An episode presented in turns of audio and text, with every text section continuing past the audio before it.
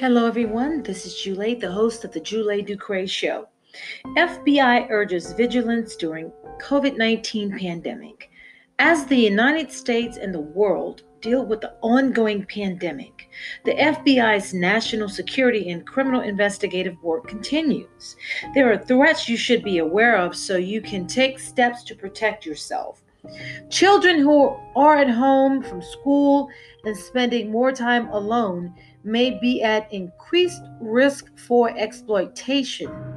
The FBI says anyone can be targeted by hackers and scammers. Also, protecting civil rights and investigating hate crimes remain a high priority for the FBI.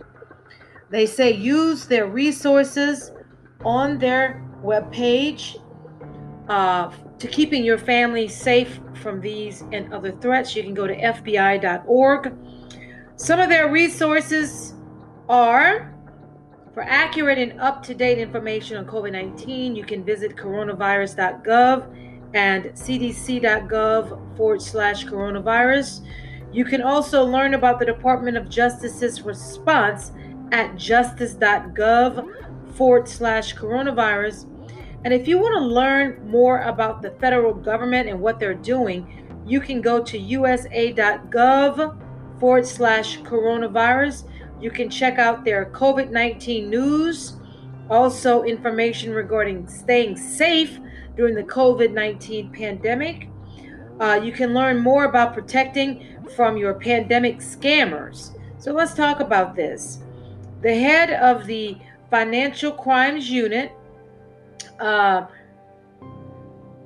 applied some information to be shared to the public regarding one of the, I would say, most important questions that most of us are asking why is this pandemic or any disaster such an opportunity for scammers and criminals? Like, one would think that maybe the pandemic might slow them down just a little bit, but the FBI states, unfortunately, criminals are very opportunistic. They see a vulnerable population out there that can be preyed upon. People are scared and looking for help. People are trying to protect themselves and their families. For example, people are looking for medical attention and medical equipment. They also may be unemployed and looking for work. There may be an extra level of desperation right now that may cause someone to make an emotional decision that could make them a victim. Also, one of the questions that I have is what are some of the most common fraud schemes you're seeing? The FBI says government impersonators. Isn't that true? One of the most prevalent schemes that the FBI is seeing is government impersonators. Uh, criminals are reaching out to people through social media, emails, or phone calls pretending to be from the government. In some cases, they're even going door to door to try to convince someone that they need to provide money for COVID testing, financial relief, or medical equipment. You have to be very careful, folks. Very careful. The FBI says they're very, uh, some people very trusting and uh, can be easily manipulated, and that it's very important to know that the government will not reach out to you this way. No, they will not. If someone reaches out to you directly and says they're from the government helping you with virus related issues, it's likely a scam, they say. This quote unquote government representative may be trying to use phishing or other techniques to hack your computer or get your personal information or money. Fraudulent cures or medical equipment. Oh boy, I, I tell you, I have personally received a, fr- a few phone calls and shut that down immediately. Right now, the threat we're most concerned is about fake cures or treatments for the virus. The FBI says these so called cures can be extremely dangerous to your health, even fatal. You should never accept the medical treatment or virus test from anyone other than your doctor, pharmacist, or local health department. There's also the work from home fraud. People who are who are working at home or people who are at home and out of work are extremely vulnerable to work from home frauds. If someone you don't know contacts you and wants you to urgently pay them in return for a job, you are dealing with a criminal, ladies and gentlemen. Legitimate jobs will not ask you to pay. They will not ask you to pay anything. If you're in a role like this where you're being asked to send or move money, you're acting as a money mule which is a federal crime. Then there's the investment fraud.